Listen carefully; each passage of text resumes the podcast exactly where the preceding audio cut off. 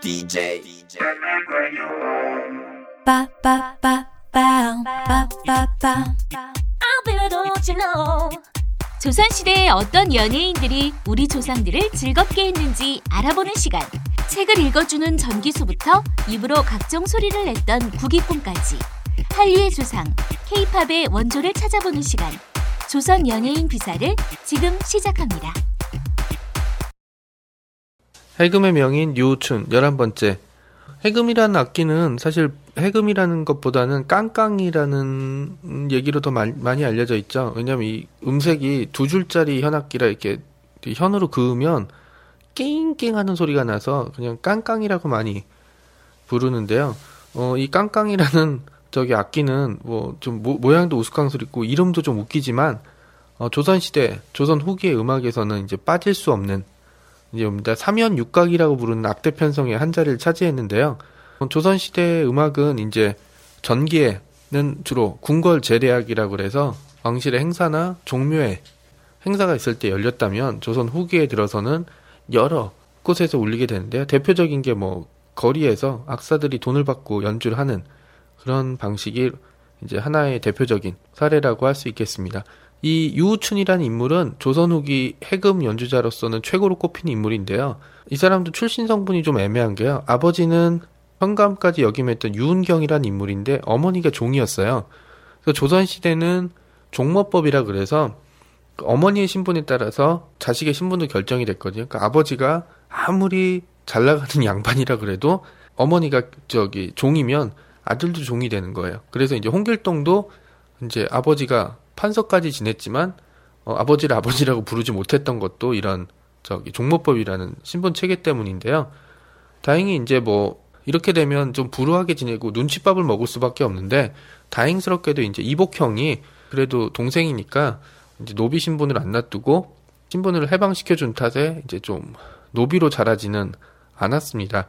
그래서 노비의 신분에서 벗어나서 이 사람이 간 데가 용호형이라고 불리는 군형의 세학수 그러니까 이제 군악병이었죠. 지금으로 치면 군악병이 됐는데요.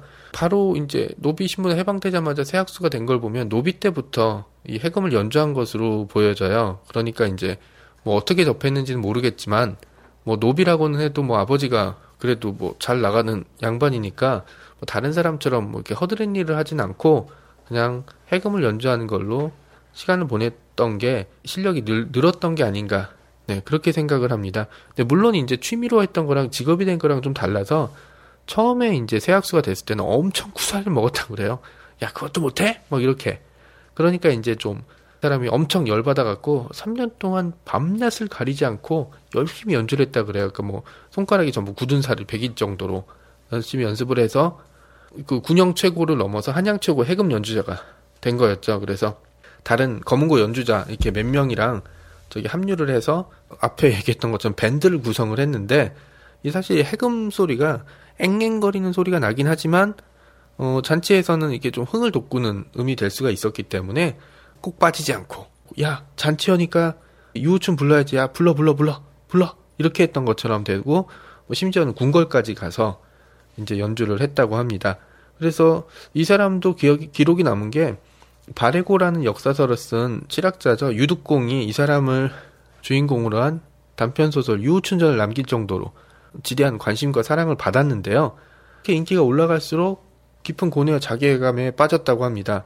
그러니까 왜냐하면 이 사람들이 해금 연주자한테 주로 하는 게 노래를 연주하라는 게 아니고 야 저기 벌레 우는 소리 뭐 목이 앵앵대는 소리 좀 내봐 막 이런 식으로 신기한 소리에 관심이 있었지 연주 자체에는 관심이 없었다 그래요.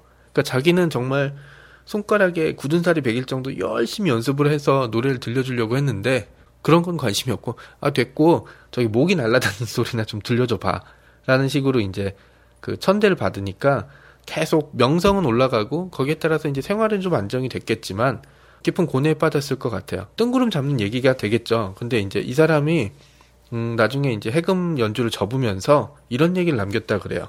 아 근데 기분이 그렇다 안 하나 기분이 꼭 논리가 신데렐라 구두맨키로 앞뒤가 딱딱 맞아야 되나 내가 연주한 해금이나 거지가 연주한 해금이나 똑같은 말총으로 화를 메고 송진을 칠한 겁니다. 내가 해금을 3년 동안 다섯 손가락에 굳은 살이 생길 정도 연습해서 지금 경지에 도달을 했는데 실력이 좋아질수록 사람들은 내 음악을 외면하고 돈벌이는 더 어려워졌어요. 반대로 사람들은 몇 달 동안 연습한 거지들이 내는 기묘한 소리에 환호하고 열광을 합니다.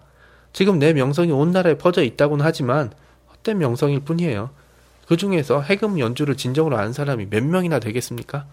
예, 높은 사람들 역시 마찬가지고 잠깐만 듣다 그냥 졸아버리니까 정말 미치고 팔짝 뛰겠다니까요. 내 심정 알겠어요?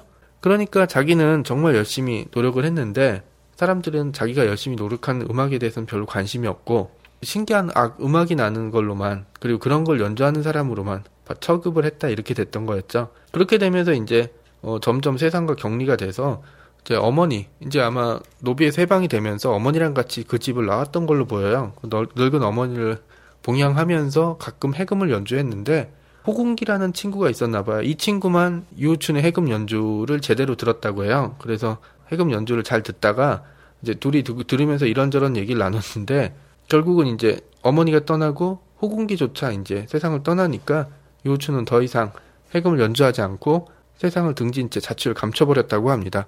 불우한 예술가에 관한 얘기들은 굉장히 많이 있는데요. 그 중에서도 이 유우춘에 관한 얘기를 따로 했던 건 뭐냐면 우리가 우리 주변에 천재 혹은 뛰어난 예술가를 못 알아보게 되고 지나치게 되면 한 사람의 인생을 이렇게 망칠 수도 있지 않을까라는 걱정 때문에 말씀을 드리게 된 겁니다.